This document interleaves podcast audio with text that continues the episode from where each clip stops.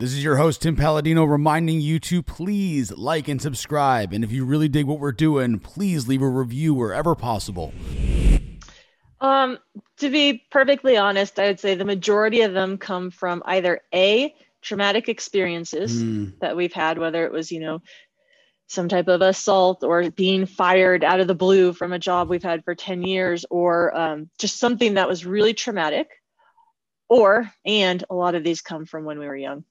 A lot of them mm-hmm. were are, are programmed into us by the by the time we you know turn seven or eight Erin Pheil from the MindFix Group is another dear friend and someone who's helped me navigate through some of my own demons. We talk about the removal of internal barriers and the roadblocks that might be preventing entrepreneurs like you from being okay with increasing their EHON score. The shame, the guilt, everything that might be stopping you from actually putting your foot forward and increasing that score. This is another opportunity to take the time and join our community and experience the EHON course for free. See the links in the show notes. I know you're going to relate to so much of what we talk about, so let's get rocking. My name is Tim Palladino, and welcome to the Entrepreneur's Hierarchy of Needs podcast.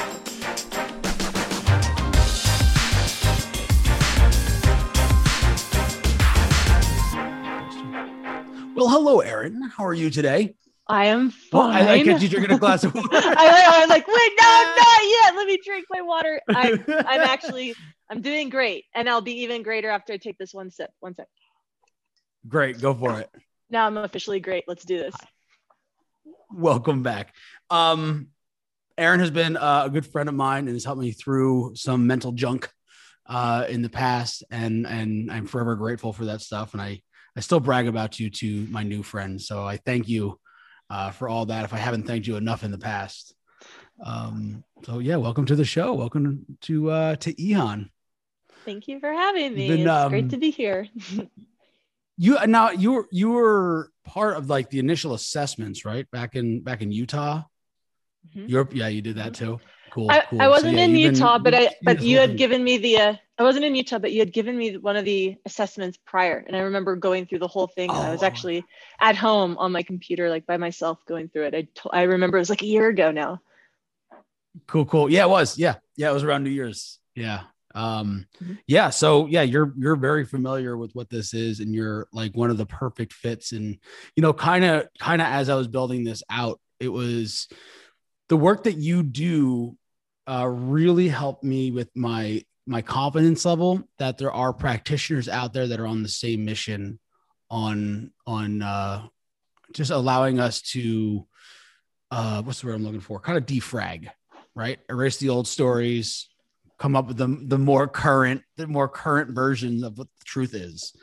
Um, so yeah, can you tell us a little bit about what you do at MindFix? Sure, absolutely. So at the MindFix group, we specialize in working with leaders and entrepreneurs and high achievers. Mm-hmm. And we help them identify and then eliminate the biggest uh, mental and internal roadblocks and barriers that are keeping them from being able to achieve what it is they want to achieve, uh, experience the success and happiness they want to experience. Um, our whole take is that uh, people can experience far more in life if they focus uh, first on subtraction. Mm-hmm. Instead of addition. If we go in and clear out the roadblocks and the things that are holding you back, you're going to be able to move forward with flow and momentum and you're not having to deal with friction and resistance so we uh, people come to us typically when they're just feeling stuck mm. when they feel like they're they're the the ones that are holding themselves back and there's nothing tactical or there's there's nothing they don't need more knowledge they don't need more coaching. They know what to do but they're not doing it. So our our clients are often um, dealing with challenges like perfectionism, procrastination, difficulty setting boundaries, inability to say no, imposter syndrome, um, uh, you know, quick to anger, fear of failure, fear of success, just all these things that they read about and they they they want to change, but these are these sticky internal things that just are so difficult to change on uh, your own. So they come to us, we figure out why they're experiencing it, and then we clear it out for them, kind of like a surgeon, like pulling out a big mm-hmm. splinter mm-hmm. or something like that. And then we send them on their way. So our work's rapid. It's usually done in a few months, um, and it's most often permanent as well. Yeah, yeah. So the the the work that we've done, it wasn't it wasn't as much as I'm sure some of your clients, but it was it was definitely impactful, and I still hold on to it today. And I it's still it's still like there was a there was the vampire analogy where what like the how I actually feel when I say am I a vampire? And if you're listening to this, this is going to sound a little bit crazy. Um, but the the the task was to say that I'm a vampire and realize that I know it's not true in my heart and and I don't get any feeling from it. And and then use that um use that same method and use that same that same emotional barometer when I say other things to myself or out loud to measure against if I know something's not true. It's really, really fascinating work. And I and I am so happy it exists. So happy you exist. So one one real quick question when you were talking about procrastination and uh, perfectionism. So I was a I'm a recovering perfectionist and um and mm-hmm. I want mm-hmm. do you see any link between the two? Mm-hmm. Oh yeah, okay. it's it's it's so common for people who are struggling with perfectionism to also show up with procrastination tendencies mm-hmm. because oftentimes when there's a drive to be perfect and someone just has this need to do everything perfectly it puts so much pressure on them that sometimes it's easier to just not get started. It's easier to just avoid doing things altogether than to face the potential or perceived consequences right. of not doing something perfectly. Because a lot of times it's in our head. People are like, you know, I'll be rejected if I'm not perfect, or I'll get fired yeah. if I'm not perfect. I'll lose clients if I'm not perfect. And so that is so scary and so um, traumatizing sometimes that a lot of perfectionists uh, end up you know, surfing the web or going on Facebook or working out or doing something that looks productive just to avoid starting doing the thing that they feel this intense desire that they have to be perfect with. Gotcha. Gotcha. Yeah, that that kind of resonates with me because it was, as I said, a recovering uh, perfectionist, and it was, and I'm I'm very highly driven, and there were some things that I just couldn't get start, I couldn't start doing, and it was, I think I got caught up in the the how and if I couldn't get to a certain level in my my foreshadowing with the how, I would I'd get get locked up, and and that would that would yes. yeah that would ruin a lot of a lot of productivity.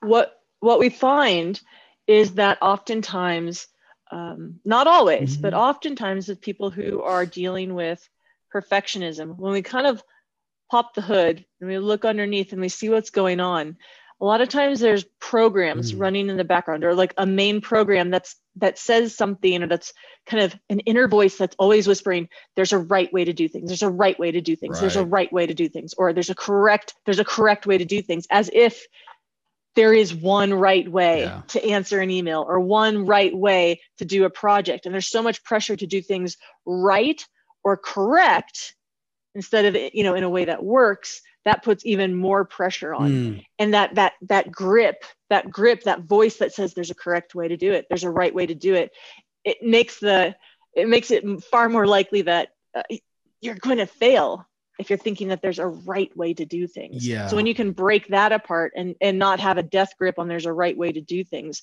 and realize there's typically a million ways to do things that work, it, it's really freeing. Yeah. Yeah, and yeah, there's there's also like an inherent trust. Like after you after you get over it a couple times, then you have, and I talked about this in an earlier episode. You you gain this this new level of self esteem with yourself um, because you've proven. And sometimes it doesn't always always stick. You know, we need to keep on keep on trucking, but that self esteem by proving yourself, I guess, wrong in a sense, right? That you can and it's okay mm-hmm. and everything's going to be okay if you misspell a word uh, or if you are potentially mm-hmm. hasty but most of the time you're going to be awesome, you know, because you moved forward. Um, yeah. So that, that's good stuff. That's really good stuff. Now, where, where do a lot of these demons come? These little sneaky, these sneaky mind demons. Um, to be perfectly honest, I would say the majority of them come from either a traumatic experiences mm. that we've had, whether it was, you know, some type of assault or being fired out of the blue from a job we've had for 10 years or um, just something that was really traumatic or and a lot of these come from when we were young a lot of them mm-hmm. were are, are programmed into us by the by the time we you know turn seven or eight and they are picked up by us as little kids because we're always watching how our parents or our caretakers go through the world. Because we are biologically programmed to to be to watch and learn from our parents. That's how we survive. And so we listen to what mm-hmm. they say. We watch what they model.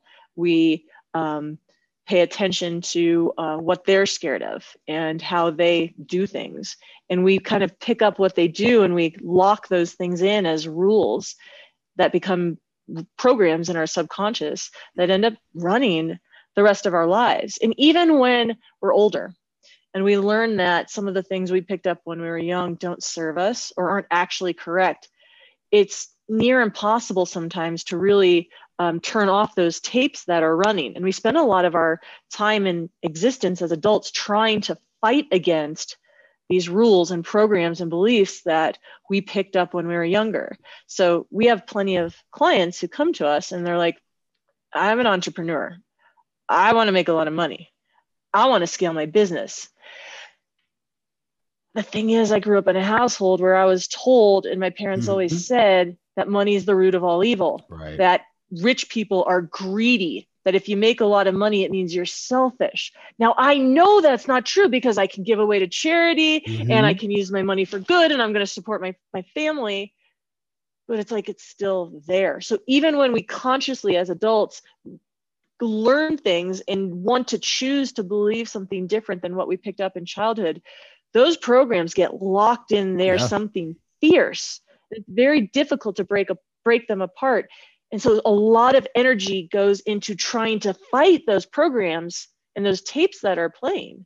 Um, you know, no, no, no, no. I know money's not not evil. I I can I can increase our revenue this quarter, and it it's it can be exhausting. Yeah, it really can. And you know, that, that kind of goes back to again what we worked out um, was I had a a belief um, or programming based on when I was super super young because I didn't have the I think I think it was I didn't have the empathetic part of my brain built yet.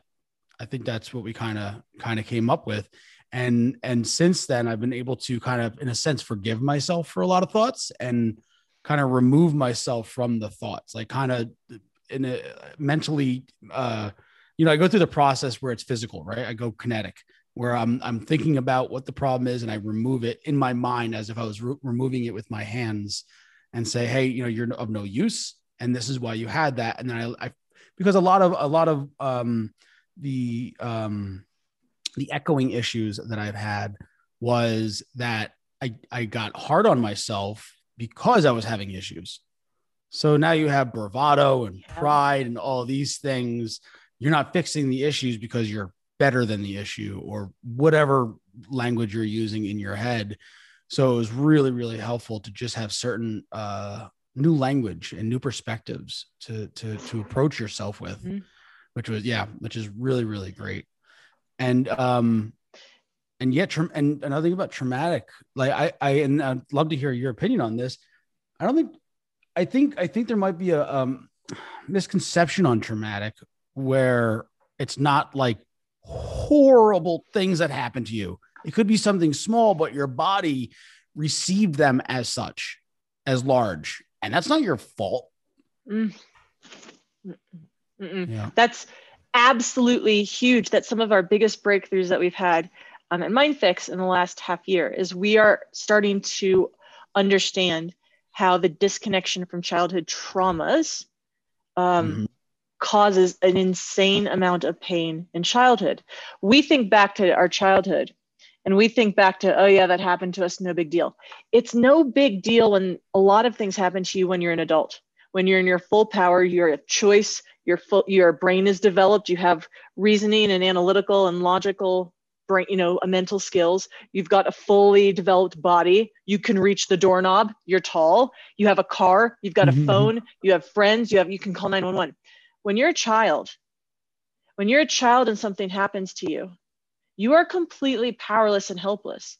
You do not have the choice to run away. You you can't escape a lot of situations. You don't have a phone. You can't call for help. You can't you can't fight someone off. You can't choose to simply stand up and walk out of the room. A lot of the situations that happen to us are in relation to our parents or our caretakers or people who are bigger than us and it's traumatic when your survival depends on someone else and you think they're mm. withdrawing love, or your survival depends on someone else and they say, you can't eat this food. You don't have the ability to go, you know what? I'm going to the grocery store. You are powerless and you don't know when you might get food again or when you might get hit yeah. again. You don't know if when they walk out the door, if they'll ever come back. And if they don't come back, you're not okay. Yeah. So a lot of these little things that where you go, oh, I was just sent to my room. I was just spanked with a paddle. Like, no big deal. I suck it up again to an adult no big deal but when you're a child and you are completely powerless and your survival depends on someone else those things are traumatizing and it doesn't have to be a trauma to actually be experienced as a trauma you might be in the mall with your with your mom and suddenly there's a big huge group of people that separate you and your mom mm. and you're a little kid and you're discombobulated and you're lost and you feel like you're you're gone for like feels like an hour. You don't know where mom is. You don't recognize anybody. You don't know where you are. You have nothing, you know, and the whole time mom might be over there going, oh, oh I, I see her, yeah. you know, I see her over there. So you're safe the whole time, but your whole entire system goes into fight, flight, freeze, red alert, alarm system, cortisol, adrenaline, mm-hmm. pumping. I'm going to die. I'm not safe. So that right there, even though you're entirely safe, could absolutely be experienced as a traumatic experience that gets locked into your system. So it doesn't have to be, I was raped, I was assaulted, I was beaten till I was bloody. Like, yes, those are horrible traumas, but ish, instances when we're young where we experience a threat or a perceived threat yeah. to our survival can really have an impact on us as well. Yeah, and that's and I think you know branching off of that, I think it's important to honor ourselves and investigate if some things are feeling a little off, just investigate. You don't you don't know where it comes from or what it is. Um, I, I mean, a lot of us, um, I don't even know what the term is, but we basically uh, hide behind a firewall in a sense in our brains. We're like, I didn't, I didn't think I had any issues just because I was so used to running um, uh, a safety net.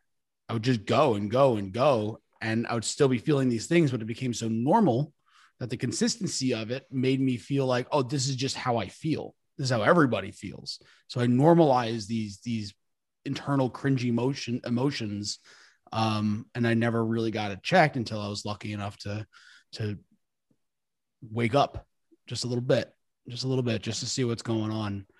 Um, so that that's really important. So if you haven't done that already, and you have those feelings and you got you know something's just not right, do something to investigate yeah honor yourself um so when it when it comes to when it to traumatic the traumatic versus the the childhood programming actually hold on so how how different are they i guess would they could they be considered the same or are they pretty separate as far sure. as treatment oh they can it, it's just that's oftentimes where we pick up a lot of our programs and our beliefs as we go throughout our um, or over time after sure. lots of repetition. It, it our brains are programmed not to be able to change easily because if they did, we'd never make it through the day. We'd be yeah. we'd be wildly confused. If I looked out the window right now and I see a car drive by, and then I'm like, oh, dude, all cars are red because yeah. I, I just saw a red car and then I'm like wait actually all cars are blue i saw a blue car if if every time we saw something we we made different inter like conclusions yeah we would be wildly confused. And so we need to have these conclusions locked in pretty tight. So it takes a ton of repetition. You know, the same person every time I see them punches me in the face. Okay, you know, okay, I, I, conclude after after repetition that they're, they're you know a, a mean person yeah. or a person that hurts me when I'm around.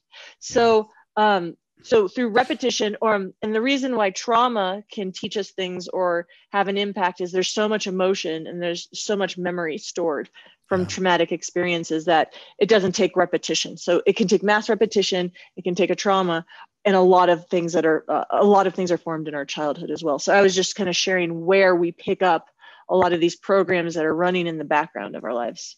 Yeah. Yeah, that's an it's an it's important to understand the the difference and where it kind of comes from um, and that you're not alone i think is one of the other big the big uh, pillars of of understanding this because I, am going to go back for a second because it, it scared the hell out of me to even talk about it because I got emotional immediately when we started talking about what we were what we were talking about, and um, I just remember feeling so alone beforehand, like the prospect of talking about it, and then being so relieved and understanding. No, no, I'm not alone at all. Like this is this is this is who we are and then yeah then just being kind of like flooded with gratitude because i had the opportunity to do something about it. And then you know as it goes you're like oh i want to tell the world. Everybody needs to know we can be fixed. We're not broken but we can be repaired you know? Mm-hmm. um mm-hmm. that's great. Um yeah so when when what is it how long does a um a typical I'm trying to think of what what so what would you call it when when you you do like an onboarding with a client and you're working through um whatever it is that they're working through what what does that process look like? How long do they normally last? I'm sure there is no normal um but yeah well, what does that look like? Yeah. Well we have four different levels of programs. Okay. each one's a little bit longer a little more intense involved and we do deeper levels of clearing and work um, at each progressive level. An average program, though, um, if I we had to kind of split it down the middle, is around three months in length. Okay. Um, and we work with our clients maybe one to two, maybe two hours a week. Um, there's no homework or any work for them to do in between because everything we do is subtraction. We're not right. training. We're not teaching. We're not giving assignments. We're not saying now go home and meditate for two hours a day everything is come in and we're going to pull out the splinters. Yeah. And then you're, we're going to send you back out into the world and see how it feels. The only assignment we have people do when they work with us outside of showing up to their sessions is uh, tracking the changes that they experience and the shifts that are occurring. Because if you don't look for them, you can literally have the exact change that you want and not notice it. Mm-hmm. Uh, which is an interesting phenomenon. You know, when when things start subtracting and things start going away, we oftentimes don't notice it unless we're paying attention. We someone may um, you know have a, a deep fear of sales calls, for example. I'm really nervous when I have to go and sell our product. Yeah. But if we subtract the fear, if we subtract the anxiety around speaking on the phone, and then someone gets on the phone the next day, and then they just cruise through their call, hang up, and then they go and get a burrito. There's nothing noticeable about it. It just yeah. feels like normal. You just mm-hmm. you're just going through your day. So unless you're paying attention, because we're not adding things, because there's not fireworks and explosions, you can literally have the change and the transformation that you're dreaming of, but you won't even notice it because it just feels normal and calm, which is a really yeah. interesting phenomenon. That's why we have to ask our clients to to track things and um, in between their their sessions to make sure that they're actually noticing they're getting exactly what they want. Um, yeah. So the programs last about three months a couple hours a week tracking their changes uh, is a kind of a, cool. the quick summary of an average program. Yeah. Yeah. And, and I'm guessing tracked with pad and pen or pen and paper. Um, tr- yeah, we give them a, a, document where they get to oh, cool. uh, just keep bullet points of like, what did you notice today that was different than last week? What are you noticing? Uh, focus on the changes that you're looking to experience, whatever they are, because you get to determine those when you come mm-hmm. into the program and pay attention to them and what's different. Is your, you know, is there a decrease in anxiety? Are you actually doing work that you were procrastinating on before? Were you able to send an email out without proofreading it and get over your perfectionism? Mm. Did you go three days without snapping at your kids? Whatever it is, pay attention and share with us how things are shifting and changing so that we we know what to do in your next session. Cool. That's very cool. So do you also have um are you still doing live live uh, events? Is that coming back? Yeah, know those are. have been very powerful. We are. We're mm-hmm. when yeah, when we do them once a one? quarter right now. Oh, very cool. End of July. Yeah, end of July. Cool. Um, yeah. Also in the show notes, maybe we'll throw up your calendar. We'll uh so people can know about that cool. as well. Very cool. Anything else you want to share about the process or just what people maybe maybe some misconceptions of what how people see stuff like this? Yeah, I think there's two main misconceptions that I that are so important for me to share. Uh, a lot of times, uh, people think that change, true change, and transformation has to be a challenge and has to take a long time. And we're used to old school therapy models or coaching programs where there's an incentive for coaches to kind of keep you going month after month after month or you know in therapy they make money by making you come back. And and those are the old way of doing things. And what i want people to know is I, I really want to plant seeds of hope and share that change can actually happen very quickly. And it can it can it doesn't have to be difficult. Um, true transformation happens just like like that mm. and we hmm. see it every day we're we're seeing people who have been struggling with challenges for 10 20 30 40 years and it's gone in a month or two with you know an hour or two of work a week it doesn't have to be a struggle and it doesn't have to be hard when you work at things through subtraction Whereas most models and most coaching programs and most therapy is really trying to help um, through addition and through yeah. coping with challenges. You know, you have a problem, here's how to cope with your problem. It's like, why don't we just get rid of the problem so there's nothing left to cope with? And yeah. so when you work with that kind of model that's subtractive, you don't have to deal with the self-esteem issues anymore you don't have to deal with procrastination anymore the perfectionism there's nothing there to manage it's just gone and it's no longer a part of you and i really want um, i don't want people to feel hopeless anymore or frustrated or most importantly broken. Because that's probably the main descriptor that people share when they mm. show up is i feel broken because nothing works for me.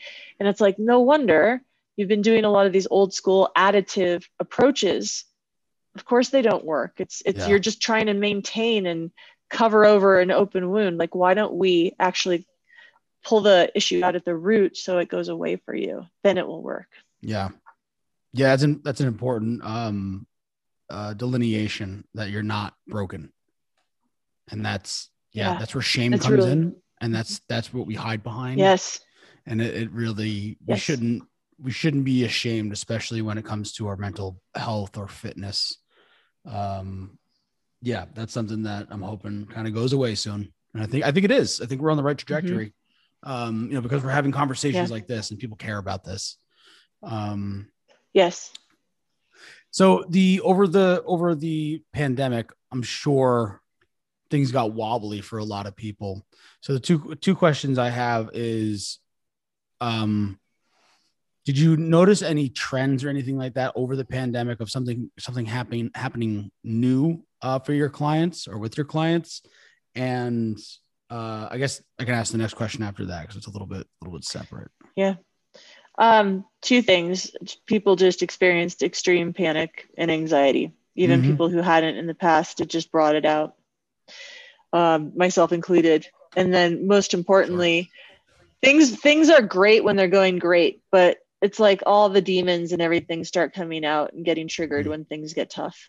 So people yeah. who had been doing really well things were going well, it's like a lot of the cracks started to show. Mm-hmm. I think when things started to get tough, pressure and old, yeah, absolutely, and and that I just saw it everywhere. It was it was a very stressful time for so many people. Mm-hmm. Yeah, uh, yeah, and that's where I noticed it was. It kind of it snuck up on me, right? Because in the beginning of it, we were having our group, our group calls and everything, and I was playing like the protector in my mind, where I was making sure everybody else was cool. And then after a couple months, I was like, "Oh, I'm not cool. I'm panicking," and it like it took me a minute to really like come to terms with it, and you know, put my tuck my ego away for a second and be like, "Okay, I need to ask for some love. I need some some uh, perspective and." and someone to chat yeah. with just to just to be real with it right to I because that separation of I know logically it's not accurate. Like whatever it is that I'm thinking and all this mm-hmm. the Debbie Downer stuff, but I need to I need to see where it's coming from. So yeah, that happened. That hit me hard too. It hit me hard too. And there's actually it's funny too because it wasn't just one wave. You know, it wasn't like just one thing and then I got oh. over it. It was multiple waves. And I would say probably four months ago, was the the last wave that I've experienced. There might be another one coming. Who knows? But there is um, but that was the last time I recognized, all right, I have to I have to I have to be honest with myself. What's happening? Why are you sleeping like this? Why are you eating like this? Why are you not paying attention and honoring your body and your mind the way you know you should? It's time to ask some questions and and put yourself in front of people for accountability. So that was yeah, it was it was scary, but we got through it. We got through it for sure. Um, so on on that note, are, are there any um, prescribed coping mechanisms? I was talking to a friend the other day about coping mechanisms, like where do they come from, how to properly use them. Are there any that you would you would suggest? Well, I guess my whole business is founded upon the whole premise that like let's not cope with our challenges let's get rid of them. So i try not to so i try not That's to provide i try to I try not to provide coping mechanisms. That being said not everybody Band-Aids. can do our program. Yeah, not everybody great. can do our program. Um, and so honestly um, it, this is going to sound really trite. One of the most healthy things that people can do is is have a proper meditation practice yeah. as like the more you don't like it the more you need it the more you think you don't have time for it the more you need it um, the more you think that you're supposed to have a calm and zen mind when you're meditating the more you're not actually mm-hmm. understanding what meditation is yeah. and it's just like being able to have um, and manage control over your attention and where your attention goes is absolutely critical for mental health and if you can't manage your attention and you can't catch yourself um, kind of spiraling, it makes life a lot more difficult. Yep. So while I don't typically prescribe uh, or recommend coping with your mm-hmm. challenges and kind of crutching along, and I do recommend getting rid of them, I also do recommend meditation as a as a beautiful, brilliant, important uh, daily practice. Yeah, and I think meditation has that that odd connotation that trauma does, where there's such a uh, perception to what it actually is versus what it yeah what it really is uh, yeah, the actual versus perceived are, are stark contrasts of each other. Um, yeah. Agreed. Yeah, that's great. That is great. Um, any, any final thoughts to leave folks with for, before we hmm. head off? No, I, I, I think I appreciate just the opportunity to have shared like my two main points mm. earlier, the big ones that I want to leave people with is that change doesn't have to be hard and change doesn't have to be difficult. And that if you work at eliminating your challenges at the root level, they really can be subtracted and go they can go away like instead mm-hmm. of you having to to cope with them the rest of of your life and um, for anybody who feels broken it's just you've been attacking your challenges in, in the wrong way and from the wrong angle yeah. and and there is hope i really do want to leave people with the, the possibility that um, there are other humans just like you who have cleared yeah. their problems and gotten rid of their challenges in a short period of time. Yeah. And if you're listening to this, you're probably one of them because that's the community I'm building. you know, that's this is the we're the community of not being ashamed of who we are. We're and uh taking care of it together. There's no need to be alone. There's no need mm-hmm. to be mm-hmm. scared. Mm-hmm. Erin, much love. I thank you so much. Um, your all your information will be in the show notes. People, please, please, please check out what Erin is working on. It is, it blew me away. It totally, totally blew me away. Um, yeah, much love. Thank you so much. Talk soon. Thank you.